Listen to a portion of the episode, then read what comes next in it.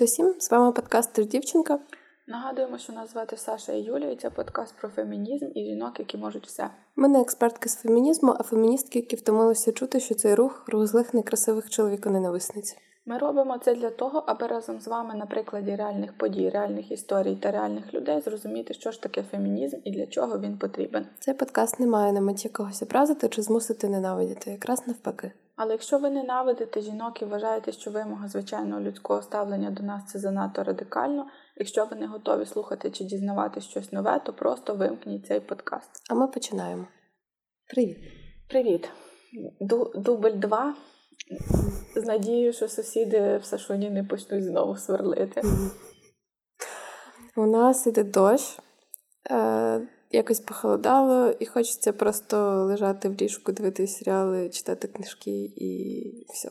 Ми записуємо і на вулиці вже так темно, а зараз тільки 19-19. Це капець. Ще місяць тому ми записували в такий час, і це ще було. І навіть пізніше трошки. Да, і це ще було, можна сказати, літо, а зараз вже така якась глибока осінь виглядає. Я йшла до тебе через парк, все таке мокре, і листя прилипло. І я розумію, що це так кайфово.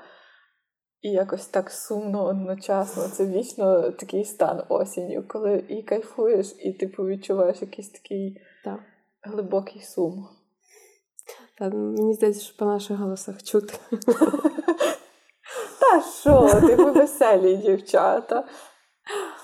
Що в тебе нового? Цікавого, нецікавого? Та я навіть не знаю, чи можна щось додати до нового. Е, Жилетку нову вдягнула, як тобі. Це можу зарахувати. А так поки що немає чим таким поділитися в подкасті, крім тої історії, яку я сьогодні буду розказувати, бо я прям так останні три дні читала про неї, дивилась, і навіть з Дімою дивилась фільм про неї. І там дуже багато схожого до нашого життя. Ну, такі дрібниці, може комусь вони непомітні, але я так провела паралель, і то якось так, типу, стрьомно, що десь хтось колись проживав вже то, що ти переживаєш, і, і тобі завжди здається, знаєш, що твій досвід унікальний і твоє життя унікальне. А по суті, люди вже переживали щось схоже. І з одного боку, це якось так, ніби що ну, ми не є чимось таким унікальним і класним, а з іншого боку, класно, бо можна чийсь досвід перейняти і вже не так боляче здається якось проживати. Цікаво, мені вже мені вже цікаво просто. Ну, я там не буду всі деталі розказувати, що ж таке похоже, але ти і так зрозумієш. Е, не знаю, та якось багато роботи, але настрій останні дні піднімає класна книжка, яку можу порадити. Хоча я ще не дочитала, але вже впевнена, що вона і до кінця буде класною. Е, це книжка Бріджит Квін, називається Неймовірні: 15 жінок, які творили мистецтво та історію. І мені якось від неї було трошки сумно спочатку, бо я прочитала зміст і зрозуміла, що я з 15 жінок чула про двох, і то не знала там якихось деталей. Е, хоча це все були справді класні мисткині, які вплинули на розвиток мистецтва. Е, хтось з них е, просто перестав малювати через те, що якось так склалися обставини, там сім'я, наприклад, або діти і так далі. Хтось е, когось просто не помічали, чиїсь роботи загубилися, а хтось е, постійно був в тіні своїх чоловіків, і це, напевно, найбільш прикре. Е, когось не вважали достатньо класними, щоб виставляти в Луврі по інших крутих музеях але всі вони дійсно неймовірні. І я собі навіть виписала кілька імен, про які хотіла би потім зробити епізод. Ну, дивись, е, бачиш, ти кажеш, трохи сумно було, бо ти їх не знаєш. Але я почала вести е, в Твіттері рубрику Дві хороші штуки за день. І я скажу тобі, що в цьому теж є хороше. Ти перш то ти про них знаєш. І, і через те, що ти знаєш, про них дізнається ще хтось. Бачиш, значить, що ті хороше. А ще хороше в мене за цей тиждень було, що я приходила до тебе на день народження. Дуже хороше. І щоб ви знали, Саші подарували я і і Аня, яка в нас була запрошеною гостею в епізоді про геймерок. Е, Ми подарували однакові е, вази в формі мушель. І це було максимально смішно. Ну, бачиш, я обидві використовую. Так, я все всі чув. Тому подивилася і тому згадала і захотіла про це сказати. Ем, так, ми сьогодні поговоримо на тему, яка дуже яскраво ілюструє, чому фемінізм ще не переміг, і чому до гендерної рівності нам ще дуже багато працювати. І це тема освіти для дівчат. Для того, щоб розповісти щось про освіту, про жінок і про власне важливих жінок е, в цій темі, думаю, що ми могли б поговорити чуть-чуть і згадати якісь власні штуки, які нам були не ок, якщо вони є. Бо я тут е, згадала, як у нас проводилось трудове навчання в школі, що нас завжди ділили, типу, окремо дівчата і окремо хлопці. І дівчата в нас робили там канапки, шили фартухи, хлопці там працювали прикольно, всяке з паяльником і з деревом. І я собі зараз думаю, що, блін, канапку було б добре вміти робити кожному, так само, як і користуватись паяльником, бо ти ніколи не знаєш, е, е, що буде далі, яким ти будеш далі. І е, зараз, коли я це все згадую, щось максимально злюсь, бо реально хлопці потім приходили і з'їдали наші канапки, а паяльники нам так і не давали в руки. Так що от таке то. Е, І пам'ятаю, якось е, захворіла наша вчителька е, з трудового навчання. Я дуже раділа. Ну не тому, що вона захворіла, а тому, що в нас нарешті було типу спільне заняття з хлопцями. і Я вже там собі уявила, як ми там будемо щось робити з деревом чи з тими самими паяльниками. У них там якісь верстати стояли, і мені так все було цікаво. А вчитель просто сказав: ну, дівчата, ви можете сісти на задній парти, посидіти там собі своє поробити. Своє поробити, дівчаче, знаєш, косічки позаплітати.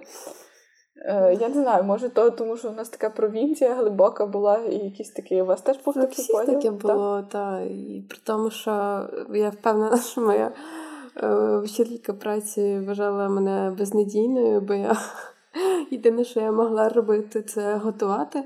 Але ми не готували, тому що там якісь санітарні норми і все таке. Якраз десь в ті роки вели, і вже не можна було типу, це робити в школі. Mm-hmm. І лишалось тільки шити якісь е, фартухи, наволочки, спідниці і так далі. А я ненавиджу шити взагалі. Типу, це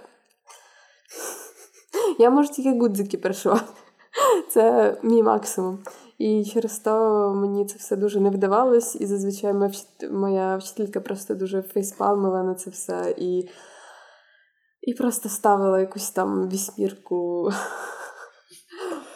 Ну, я так кажу про трудове, знаєш, типу, що мені там це там не подобало, що ми шили фартухи, але зараз я плачу гроші за те, щоб мене навчили шити, і це якось трохи, типу, ну, але якщо згадати то, як ми шили, і які в нас були машинки, і то, як все розвинулось зараз, типу, і наскільки це все круто і швидко. І а о, я ще про себе дізнала, що я можу шити і лівою, і правою ногою. І я, коротше, не знала про це. Я шила лівою ногою, і мені викладачка каже: типу, а що ти типу лівша? А я така, ні, а що? Типу, вона каже, ну ти лівою шиєш. Я така, да, типу, я зараз попробую правою. І правою я теж шию. І коли в мене змучиться ліво, я шию правою. Бачиш, відкриваєш собі нові суперсили. Так, да, це, це коротше круто. Шити взагалі прикольно, бо тут в тебе кусок тканини, а тут в тебе вже навіть спідниця вимальовується. Ну, не знаю, Юля. Та попробуєш. Куплю машинку, запрошу тебе в гості. Е, я розказувала тобі, ким я хотіла в дитинстві бути? Ні. Е, я хотіла бути далекобійницею, їздити на величезній фурі. Потім дізналась, що на той час, ну, типу, жінкам не можна було е, возити оці такі найбільші машини. Потім, здається, відмінили, але ну, тоді. Капець. А я ніколи не хотіла бути далекобійницею, але мені дуже заманлива була ідея, що хтось буде їхати за кермом, а я буду спати в тому такому коконі зверху. Знаєш, там ззаді них такий типу мішечок. Оце мене завжди приваблювало. Я думала, що буду спати, а вони будуть вести. Я так спала. Це прикольно. Да. Хотіла згадати про те, що в школах, до речі, дуже мало згадують про видатних жінок.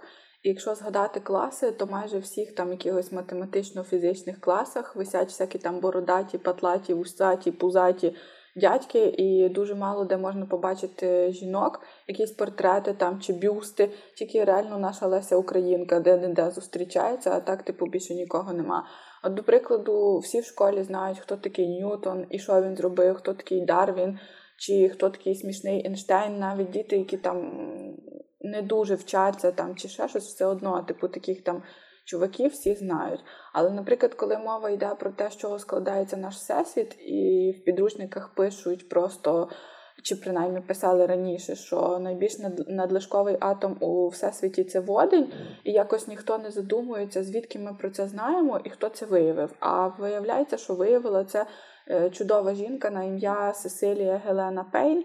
І, до речі, Сесилія, американська астрономка, перша жінка, яка отримала звання професорки і очолила кафедру в Гарвардському університеті. От така то штука. Так що тепер знаєте, що є така Сесілія Пейн. Так, правильно, Сесілія має бути. Прикольно. Угу. Е, Насправді зовні виглядає якось так, що ну, типу, що там жінкам можна вчитися де завгодно і працювати ким завгодно. І навіть в тих е, країнах, де це дійсно ніби так, гендерні стереотипи все одно дуже впливають на вибір професії і роботи в цілому. І навіть якщо жінка працює в такому ж режимі, як чоловік, на ній залишаються домашні обов'язки та діти переважно. І це е, завжди якось так е, в заголовках, що там успішна бізнес-леді, і вона там працює і за дітьми доглядає. І я завжди думаю: ну блін, ну це не супергеройство, і це не класно, і так не має бути. І якщо, наприклад, раптом жінка починає там працювати якось гірше за чоловіка, е, то це завжди якісь типу насмішки, і що просто через те, що вона жінка, і що вона слабка стать, і ніхто не враховує цих додаткових штук, які майже всі жінки тягнуть на собі. А ще мені, коли щось шукала, це трапився заголовок. Е, Фейсбук приховував рекламу вакансій від жінок. На соцмережу подали в суд. Е, коротше, в Нью-Йорк Таймс написали, що Американський союз захисту громадянських прав подав позов проти Фейсбук та звинуватив компанію в дискримінації жінок при розміщенні вакансій. В позові йдеться, що Фейсбук дозволяв роботодавцям приховувати певні вакансії від жінок та небінарних людей. Як тобі таке? Е, там, правда, такі вакансії, як ото далекобійники, зварщики, ще там щось, але все одно, типу, ну, ребята. Та слухай, я знаю, що деякі заклади жінок на кухні не беруть працювати.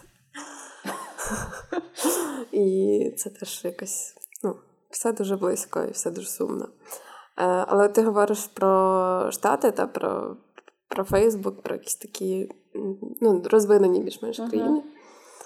Але є країни, де навіть базове право на освіту дівчат ну, його немає просто. І Мені би хотілося трошки поговорити про це. І до того, як перейти до основної історії, я просто зачитаю трошки фактів, які допоможуть краще усвідомити, яка зараз ситуація з освітою для дівчат у світі. Е, всі ці Фібі каже вам привіт. Е, всі ці дані з сайту ООН жінки та ЮНІСЕФ. І ось послухайте. 132 мільйони дівчат зараз не навчаються в школах. Тобто 132 мільйони дівчат, які мали би по віку навчатися, не навчаються в школах. У країнах, де тривають збройні конфлікти, ризик дівчат втратити можливість навчання зростає більш як вдвічі. Лише 66 країн досягнули гендерного паритету в освіті початкових шкіл, 45 у середніх і лише 25 у старших. Серед причин визначають бідність, дитячі шлюби, жорстокість через гендерну приналежність. Наприклад, якщо у бідній сім'ї в бідній країні, скажімо, є син і донька, то, скоріш за все, батьки вкладуть гроші лише в освіту для сина. І у багатьох школах дівчат навіть не забезпечують задовільними санітарними нормами і якимись засобами гігієни. Загалом жінки складають дві третіх всіх неписьменних людей на землі. Це понад 530 мільйонів жінок які не вміють писати і читати. Світова статистика каже, що лише 39% дівчат, які живуть у сільській місцевості, відвідують середню школу, на противагу 45% хлопчиків. Кожен додатковий рік початкової освіти в майбутньому збільшує дохід дівчат на 10-20%. Це також збільшує їхні шанси вийти заміж пізніше та народити менше дітей. У е, Камбоджі 48% жінок, які живуть у сільській місцевості, є неписьменними відсоток неписьменних чоловіків складає лише 14%.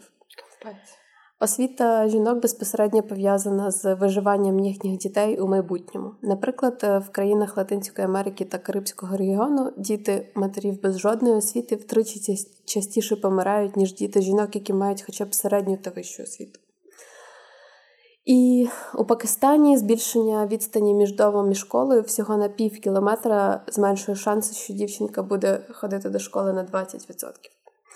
І ось саме тому, що якась одна дівчинка захотіла хоча б у своєму регіоні змінювати цю несправедливість, її життя змінилося назавжди. Ви точно чули її ім'я і, напевно, бачили книжку з яскравою обкладинкою в українських книгарнях. І я хочу розповісти про Малалу.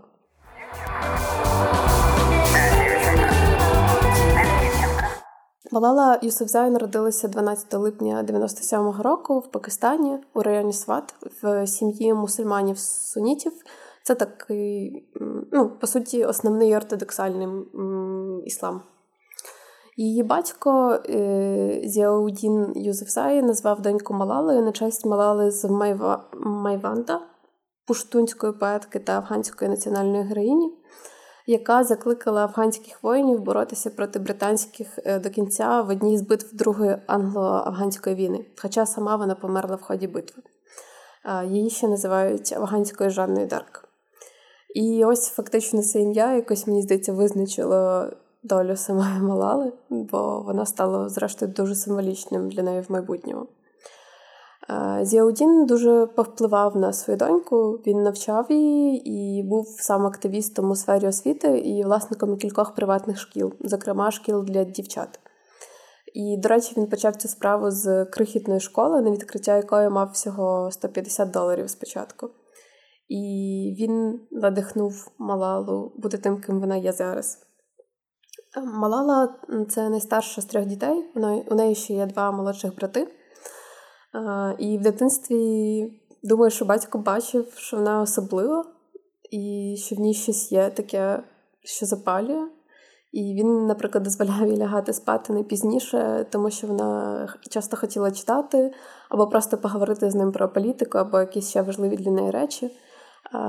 Він її брав з собою на різні зустрічі, і тому вона почала говорити про право дівчат на освіту ще у 11 років, коли поїхала в місто Пешевар поговорити з місцевим прес-клубом разом зі своїм батьком. Її промову тоді висвітлили на місцевих телеканалах і у газетах. А за рік після цього Малала долучилася до освітньої програми для пакистанської молоді, а ще почала анонімно вести блог для BBC, де висвітлювала вплив Талібану, який якраз в той час е, дуже посилився. Е, і тому вона писала про життя регіону під цим впливом і про своє власне. Е, цікаво, що коли BBC шукали людину, яка погодилася б це робити, е, то усі відмовлялися, хоча це було анонімно, бо це було занадто небезпечно. І, наприклад, спочатку блог мала вести дівчинка Айша, але їй заборонили це робити батьки. І тоді, коли нікого більше не знайшлося, Зіаудін запропонував взятися за справу своїй доньці. Саме тоді Талібан увійшов е, в долину Сват, де жила сім'я. Вони заборонили телебачення, музику, освіту для дівчат та забрали у жінок можливість ходити до крамниць. Вони прямо на вулицях спалювали масово всякі гаджети, книжки, диски, пояснюючи, що вони не проти прогресу, але проти вульгарності і розбещеності, і проти того, щоб е, в країні пропагували, вели пропаганду проти ісламу. Ну, типу, як то пропаганда проти ісламу дорівнює гаджетам. І блог Малали, е, або як вона підписувала себе Гул Макай, це волошка мовою урду, дозволив висвітлити не тільки політичний стан в країні, не тільки якісь е, воєнні е, події, але й показати щоденне життя звичайних людей. Після того, як е, Талібан захопили сват, е, менше дівчат почали ходити до школи, і, зрештою, декілька зовсім закрили. А на початок 2009-го е, більше сотні шкіл для дівчат просто підірвали. У лютому, як знак солідарності, школи для хлопчиків теж тимчасово закрилися. І Талібан, зрештою, все ж дозволив початкову освіту для дівчат, але е, лише у школах змішаного типу, де навчалися і хлопчики, і дівчата. З 700 учениць до школи повернулося приблизно 10%. І згодом у березні заборонене навчання дівчат зняли, але з умовою вони мали носити бурки. Це такий повністю закритий жіночий одяг, коли закрити навіть обличчя і лишається просто сітка в районі очей, через яку вони можуть бачити. У травні пакистанська армія увійшла у Сват, а місто Мінгора, де жила сім'я Юсуфзай, евакуювали. Малала тоді поїхала жити з родичами, а її батько в цей час поїхав у Пешвар протестувати проти воєнних дій і шукати підтримки. І за його публічні заяви е, Зіаудін отримав погрозу від командувача пакистанського Талібану. Е, і саме тоді Малала вирішила, що хоче бути не лікаркою, як вона хотіла раніше, а політикиною, е, щоб робити якісь реальні зміни. Е, у липні сім'я воз'єдналася і повернулася у звільнений пакистанською армією від Талібану Сват. З 2009 року Малала вже була відкритою активісткою за права дівчат на освіту, і вона пройшла навчання програми Aware Girls, яка прагнула використовувати освіту як метод боротьби з радикалізацією. І вона тоді була номінована на різноманітні премії, е, премії миру для дітей і молоді. І у 2012-му на честь Малали вже була названа школа. Завдяки їй у коледжі для жінок відкрили кампус е, інформаційних технологій.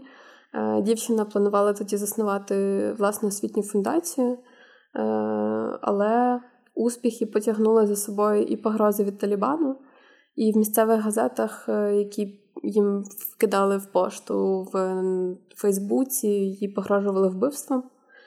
І 9 жовтня 2012 року, коли Малалі було 15, автобус, яким вона їхала зі школи, зупинили представники Талібану, і один з них вистрілив її в обличчя. Куля увійшла в голову біля лівого ока, пройшла через шию і залишилася у плечі. Е, крім того, нападник поранив ще двох дівчат, але не настільки критично. І після цього Малалу забрали літаком до Пешвару, де лікарі провели п'ятигодинну операцію. А за кілька днів після цього її перевезли до Бірмінгему в Великій Британії для подальшого лікування. Все це оплатив пакистанський уряд. І 17 жовтня Малала вийшла з коми. І десь за місяць після нападу їй провели операцію, яка тривала понад 8 годин. Їй відновлювали лицевий нерв. Згодом їй також поставили слуховий імплант, оскільки ліве вухо було цілком пошкоджене.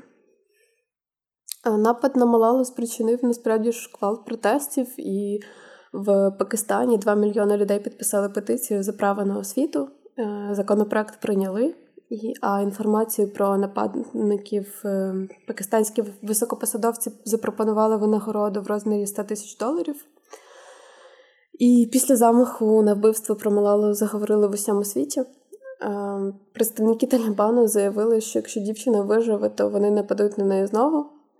І хоча е, загалом замах засудили в Пакистані, все ж деякі політики з екстремістськими поглядами висували різні конспірологічні теорії про те, що напад було інсценовано ЦРУ, а Талібан назвав Малалу американською шпигункою.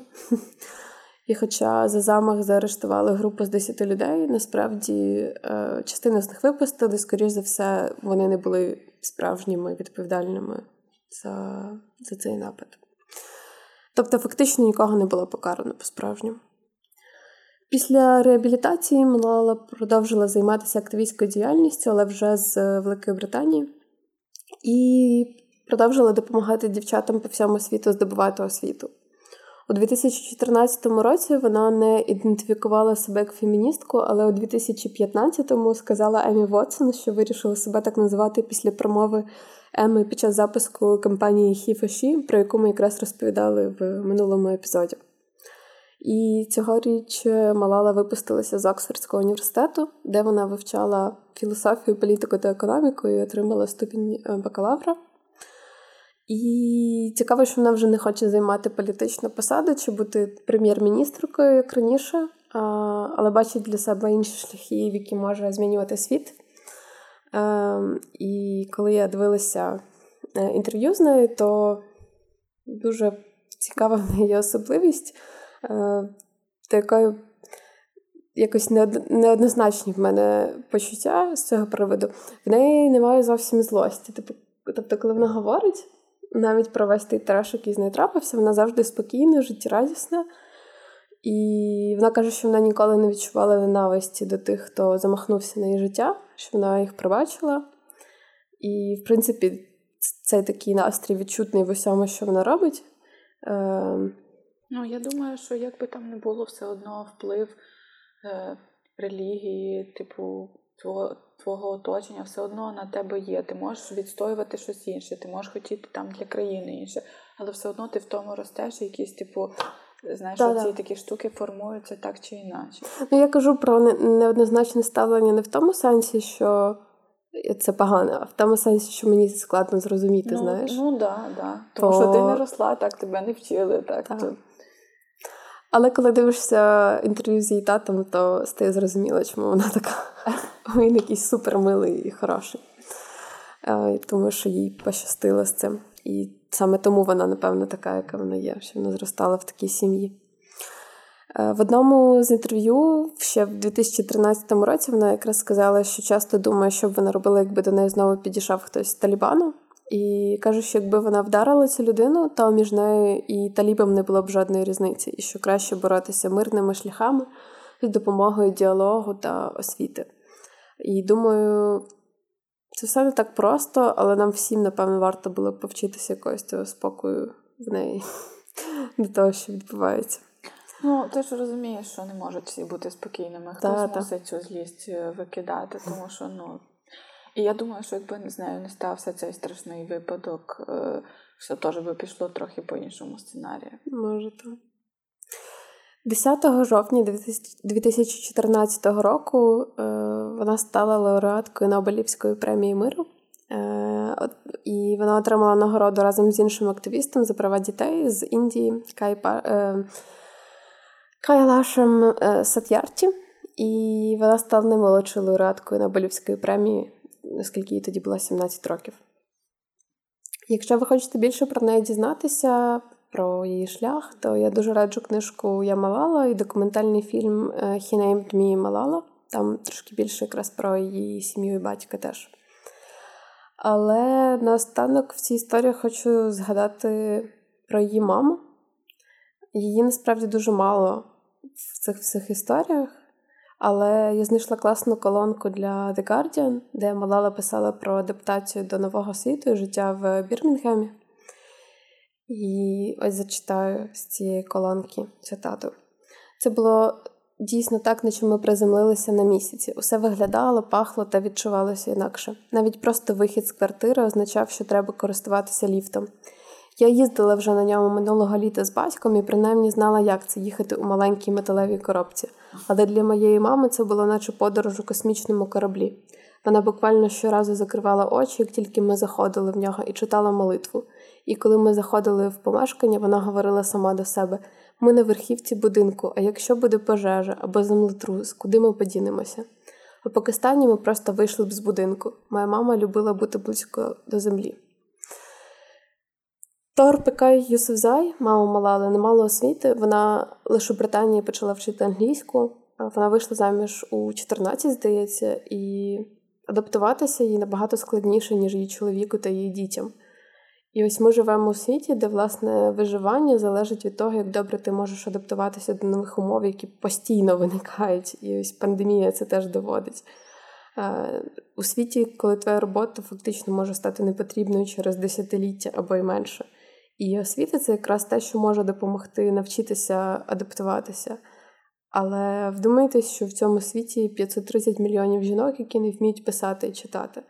І тим часом передбачається, що усі діти з будь-яких країн зможуть отримати початкову освіту лише до 2100 року в кращому випадку.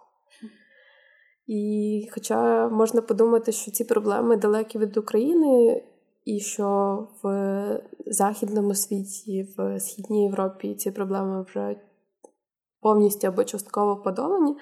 Насправді нерівність в освіті є в кожній країні, і це видно на якості навчання і виборі спеціальності. Але ось з останнього показового для мене про освіту в Україні це скандал в Київському національному університеті. У День Незалежності президент України нагладив орденом княгині Ольги першого ступеня професорку Валентину Дайнеко Вона 30 років очолює кафедру іноземних мов Інституту міжнародних відносин е, КНУ Шевченка. І це обурило студентів, і за хештегом «Позорючіські мови вони почали ділитися історіями про сексизм та мізогінію викладачки і розповідали, що студенток пані Валентина називає підстилками для дипломатів. І ось ще цитата звернення до однієї з дівчат. Тебе трахнуть під першими ж сходами, ти вступаєш сюди тільки, щоб вискочити заміж за іноземця і виїхати з країни. І це теж освіта в Україні, де в 2020 році е, студенток сприймають як людей, які просто хочуть вискочити заміж і нічого не робити. Це дуже печально. Я собі, знаєш, ну, незважаючи на це гівно останнє, що ти сказала, я собі думаю, е, наскільки все-таки різні всі дівчата, жінки, про яких ми розказуємо, правда? Кожна по-своєму якось підходить до до боротьби. Тобто, да, типу, боротьба це ніби уявляється, що це там силою щось давити. Але кожна робить це по-своєму. Хтось через якийсь приклад, хтось там через якесь виховання, хтось через країну, в якій народився, хтось тихо, хтось голосно, хтось дуже голосно, хтось, типу, ну не знаю, своїм тільки зовнішнім виглядом щось кричить. Ну, а про когось ми можемо і не знати, що вони взагалі існують, і тільки через подкаст дізнаємося, що вони є. І це якось так прикольно, я не знаю. я... Ну і ми з тобою робимо це в якийсь свій спосіб. Так. Але я, знаєш, так сижу, і я чую, як у мене стихає голос під твою історію, тому що я така, типу, зачудована, і я вже щось собі думаю. І насправді у нас якось я просто е, якось послухала за цей місяць пару подкастів і. Вони якісь іначе, ніж наші, бо ми такий, типу, знаєш, наче проживаємо кожен раз, коли говоримо, читаємо, тому що не знаємо історії одна одної і якось так заслуховуємося аж до втрати звуку голосу. Це якось так прикольно. Якщо ти вже по своєму, по своїй історії все, то я, мабуть, буду переходити до своєї. Ти згадала про маму, і моя героїня, навпаки, е, завжди якось всюди фігурує ім'я її мами, і образ її мами, і навіть фото її мами.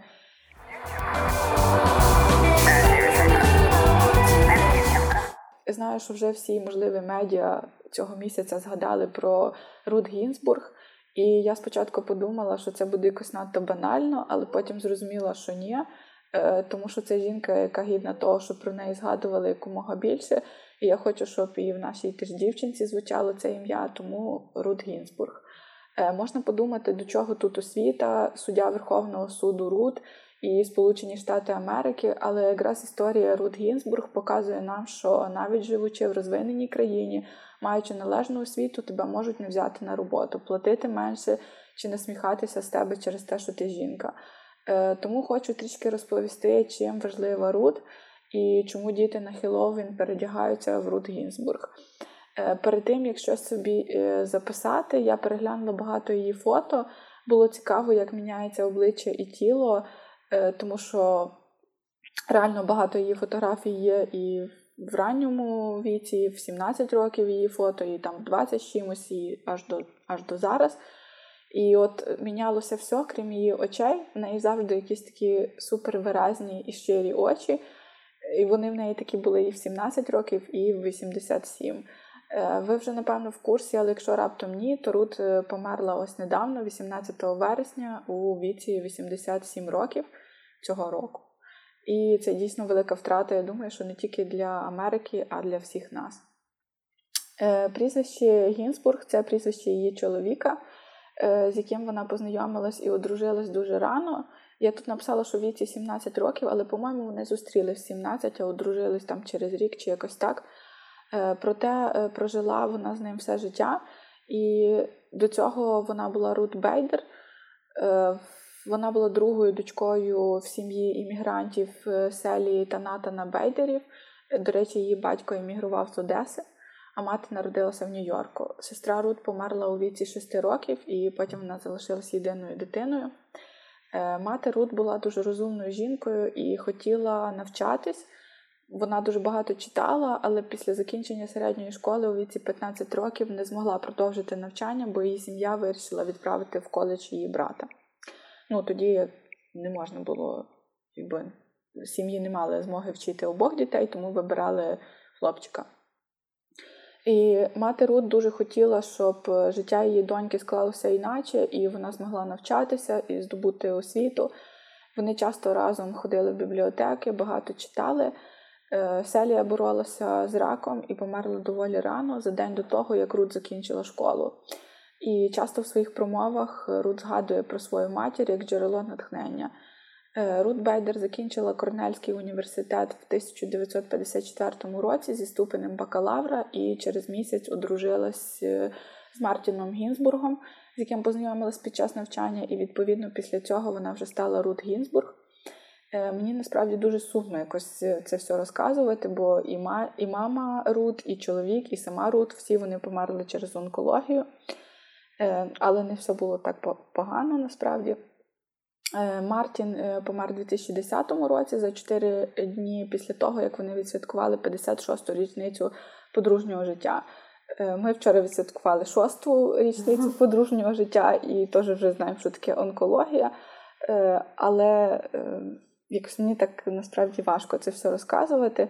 Я дуже пройнялася тою історією. На днях подивились фільм за статевою ознакою. Хороший фільм про першу видатну справу, яку вела і в якій перемогла Рут разом з чоловіком. Е, по фільму і по тому, як вона про нього говорить, е, про свого Марті, він був дуже класним і завжди підтримував її. Я цього не написала, але згадала зараз і хочу сказати, він завжди її називав Кікі. Там є маленька історія про те, чого вони її називали Кікі. Її насправді так називала і мама, і потім все життя так називав чоловік, і це якось дуже мило. Е, я раджу подивитися цей фільм. Там, правда, тільки оцей маленький епізод з її життя, але фільм все одно класний і мені дуже сподобався. Хоча я знаю, що вже є е, документальний фільм про неї, але його я ще не подивилася. Це, типу, як просто художній фільм. Е, в 1955-му в них народилась дочка Джейн, а вже через рік Рут поступила в Гарвардську юридичну школу, і на курсі там було 500 студентів, і всього 9 з них були дівчатами. Е, декан організував званий вечір для дівчат-першокурсниць і за столом запитав кожну з них. Він так типу піднімав, і кожна мала відповісти на питання, е, чим вона виправдовує те, що зайняла місце кваліфікованого чоловіка. Е, коли Марті отримав хорошу роботу в Нью-Йорку, то Рут перевелась в юридичну школу Колумбійського, і в 1959-му вона її закінчила в числі найкращих випускників. Е, фільмі показано кадри, як вони навчались на першому курсі в Гарварді. Марті тоді був на другому чи на третьому, коли Рут була на першому, і тоді в нього вперше діагностували рак. І Рут ходила на свої лекції і паралельно на його все записувала, а вдома вони разом це все вчили, плюс маленька дитина, і плюс йому було дуже погано. Е, виглядало насправді нереальним вигребсти з такого, але вона змогла. Тому, коли я виросту, хочу бути як Руди. Е, насправді це неймовірно сильна жінка, і вона якось варта того, щоб аж так захоплюватись, як я за цією ідеєю захопилася. Роботу знайти виявилось е, для неї насправді складніше, ніж здобути освіту. Е, коли вона приходила на співбесіди, то їй, в принципі, казали: ну окей, ти розумна, ти класна, і в принципі нам подобаєшся, але ми тебе не візьмемо, бо ти жінка. Е, в 1963 році вона таки отримала свою першу роботу, але в якості професорки. Е, причому їй одразу сказали, що платитимуть значно менше, бо її чоловік добре заробляє, ну і типу, на її гроші. Якби. Е, потім Рут все ж отримала посаду в окружному суді Нью-Йорка. Також вона займалася вивченням шведської правової системи. До речі, спеціально для цього вона вивчила шведську мову, і це був важливий відрізок її життя. Вона там надихнулася дуже різними жінками, тому що там вже тоді е, працювали жінки на восьмому місяці вагітності, типу, ну. Неповну зайнятість, робили багато всього, і ну, типу, для неї це було класним прикладом, і вона вирішила е, повернутися в Штати, бо вона тоді переїхала була в Швецію і виборювати якісь зміни в, в США. Е, після цього вона брала участь в багатьох проєктах, пов'язаних з правами жінок, і стала першою жінкою, яка отримала постійний контракт викладачки в Колумбійському університеті. Е, до речі, перша голосна справа Рут була якраз про дискримінацію, але цікаво є те, що її клієнтом був чоловік. Там з приводу догляду за батьками. До речі, якраз ця, ця, цю справу детально показують в фільмі, про який я там вище згадувала. Думаю, треба буде додати якесь посилання. Е, що ще цікаво, Рут була однією з перших, хто почав е, в суді вживати слово гендер, не не секс, а гендер. Е, ну і просто скажіть мені чи напишіть нам, як можна не зафанатіти від від Рут. Я не знаю. Своїми виступами і заявами Рут, звісно, привертала до себе увагу, і вже весною 1980-го Е, тодішній тодішній президент е, Джиммі Картер висунув її кандидатуру на пост судді в апеляційний суд США в окрузі Колумбія. Літом того ж року вона отримала цю посаду. А вже в 1993 році Білл Клінтон, тодішній президент, назначив Рут е, суддею Верховного суду. Як тако подумала, знаєш, всі важливі події сталися в 93-му. Юля народилася, Рут пішла в Верховний суд. Просто самі класні події. Е, насправді е, Рут боролася не лише за права жінок, чи там проти расизму, чи проти будь-якої дискримінації. Вона також багато років боролася за своє власне життя. Е, в 1999-му в неї вперше діагностували онкологію. Мені якось не хочеться вдаватися в подробиці, хоч це все є, можна прочитати. Скажу лише, що це був не один підхід, і насправді її тіло витримало дуже багато всього. І я просто дивуюсь, що вона прожила ну, стільки років, і паралельно вона це все працювала і тягнула. І так якось вийшло, що спочатку вона допомагала чоловіку проходити лікування і паралельно вчитися, а потім він їй е, допомагав одужати, лікуватись і паралельно працювати. Е, Рут Гінзбург була і справді важливою. Е, деякі справи, які вона вела, мали вплив на формування американського законодавства, і Рут стала якимось своєрідним символом боротьби за рівні права. До речі, завжди, коли її запитували, скільки жінок у складі Верховного суду її задовольнить, вона відповідала 9. Ну тому що там, в принципі, 9 суддей. Е, можна навіть сказати, що вона стала якимось е, якоюсь такою, так би мовити, поп-зіркою, хоч і не прагнула цього, і щоб геть не все здавалося таким сумним і серйозним і і хворобливим, то скажу, що Рут мала якусь е, таку прикольну свою фішку з комірцями. Е, оскільки вбрання судді це просто темна мантія і особливо вирізнятися не вдається. Е, то в Рут це вийшло дуже круто. Е, пишуть, що більшість комірців в неї щось символізували. Наприклад, коли комірець був схожий на золоте кільце, це означало, що Рут не погоджується з більшістю суддей. Жовто-рожевий означав, що вона його одягала, коли оголошувала думку Верховного суду. А улюбленим її комірцем був класичний білий, який вона придбала в Кейптауні. І він попав на обкладинку її біографії. Після смерті Рут ідентичний комірець вдягнули на статую безстрашної дівчинки в Нью-Йорку. Е, Рут любила аксесуари, великі кульчики і різні рукавиці. Е, ну і, звичайно, е, усі впізнавали її по великих окулярах в масивній чорній оправі. Чесно кажучи, я збираюся найближчим часом піти до якогось офтальмолога, і хоч мені сумно, що в мене такий поганий зір, але якщо мені будуть потрібні окуляри, то я вже точно знаю, які я буду купувати. Е, про Рут можна багато ще всякого розповісти, і як вона стала мемом, і як її почали друкувати на футболках, е, як ініціали відомого репера переробили на її ініціали. Е, на основі мемів розробили цілу лінійку мерчу, і чохли на телефон, і сумки, і худі.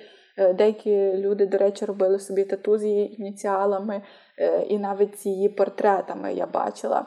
Е, діти вдягаються нею на Хеллоуін, і можна знайти, до речі, фігурку Рут е, в її фірмовому наряді і з суддівським молотком придбати на всяких там цих американських е, платформах торгових. І я вже стільки перечитала, передивилась фото, і мені все одно якось хотілося ще щось цікаве дізнатися і ще, і ще. Але я думаю, що зараз вже буде достатньо цього, що я розказала. Тільки на кінець хочу сказати, що із цього прочитаного мене якось дуже зачепило фраза, що боротьба для Рут була природнім процесом, і вона, наче і не знала, що можна іначе. І насправді це важкий шлях, важкий вибір, і весь час жити в боротьбі це не так просто. Тому дякую Рут Гінзбург, що була і що робила все, що могла, і навіть більше. І Фібі завершує мою історію. Фібі сподобалася історія. Мені сподобалася історія. Хочу тепер фільм подивитись. І можеш подивитись і цей, що я згадувала, і документальний mm-hmm. про неї. До речі, е, після фільму вона, типу, поцікавилася, там, хто ця акторка і чим вона займається, і там наговорили їй компліментів, типу, що вона дуже красива і що там, типу, гарно зіграла, і все таке. А хто грав? А я от не знаю її. Я не знаю цю акторку. Ну, дійсно гарно. Але чоловік там просто такий, ну, дуже класний. Чоловіка зобразили прям таким. Ну, я сподіваюся, що він такий і був. Якщо вони прожили разом 56 років, то думаю, що mm-hmm. Рут не терпіла б якогось барана поруч з собою. Дякую, тобі це було дуже класно. Ми сьогодні прониклись, правда, з, з тяжкими трудами йшли до цього запису, але все ж якось. Та вже якось і забулось, що так холодно, да. і, і, і дощ іде. І що Юлі зараз ще лапати по цьому всьому. Можеш лишатися. Ем, дякуємо, якщо дослухали до кінця. Е, я думаю, що ми наступний епізод зробимо якимось трошки менш сумним, бо мені стало дуже сумно. Е, якщо вам хотілося б поділитися з нами історіями якихось класних жінок, які вплинули на вас і дали вам сили, то ви можете це зробити, е, написавши нам або на Фейсбуці, або в Твіттері, або в Інстаграмі, або на пошту тиждівчинка.gmail.com. Ми завжди чекаємо. Так, ми завжди дуже раді листам. Та по чому, якщо ви нам щось там пишете, слухаю вас там, то Оля, привіт.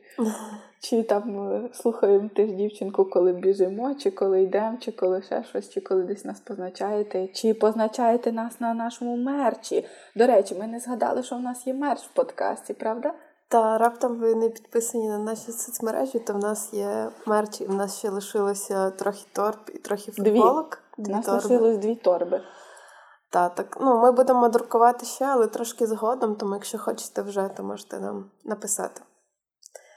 А Ми нагадаємо, що ви можете все, тому що ви дівчата, і будьте такими, як вам хочеться бути.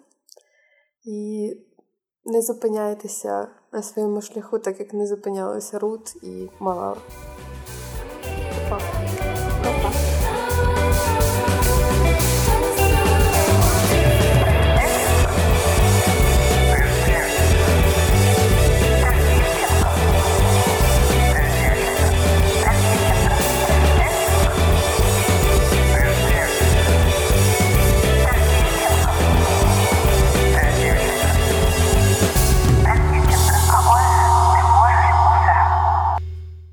Цей епізод здійснено в рамках проєкту організації Ліга толерантності, який виконується в програмі міні-грантів громадської організації Центр жіночої перспективи за фінансової підтримки фундації Інститут відкритого суспільства.